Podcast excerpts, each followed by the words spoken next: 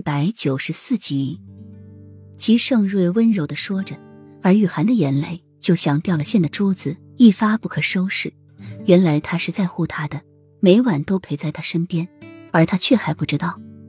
答应我，以后遇到什么事情都只能靠着我一个人的肩膀哭，不允许你在别人的面前掉眼泪，更不允许你抱着他。齐盛瑞想起在凌霄殿见到的场景。眸子就不由得淡了下去。他一从凌霄殿跑出来，他就立马跟了出来，但是却没有让他发现。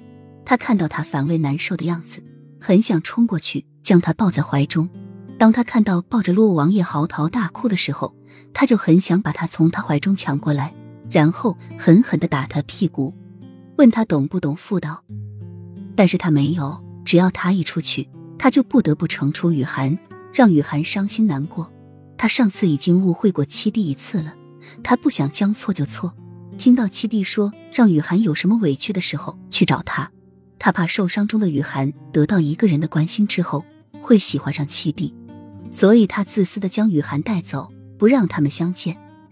你都看到了，雨涵一脸惊疑，以为他不会跟出来的，没想到却偷偷的躲起来，看着他伤心的抱着洛王爷嚎啕大哭也不管。嗯，齐盛瑞点头。我心里有你，所以那么的在乎你，在乎你的一切。虽然表面上对你无情，但是在背地里，我还是会想尽办法的保护你，不让你受到伤害。雨涵吸了吸鼻子。瑞王爷虽然表面上看起来很风光、有权有势，但是其实他也很孤单，只是埋自己的悲伤隐藏的太深了，所以没人能轻易的窥看到。不是说要一个月的吗？为什么只半个月就回来了？雨涵有些疑惑。要不是他提前回来，否则他这辈子都不会知道这些事情。边国只是一个小国，很容易对付。真正难对付的是六王爷那些人。我把六王爷困在了山谷中，估计现在还没走出来。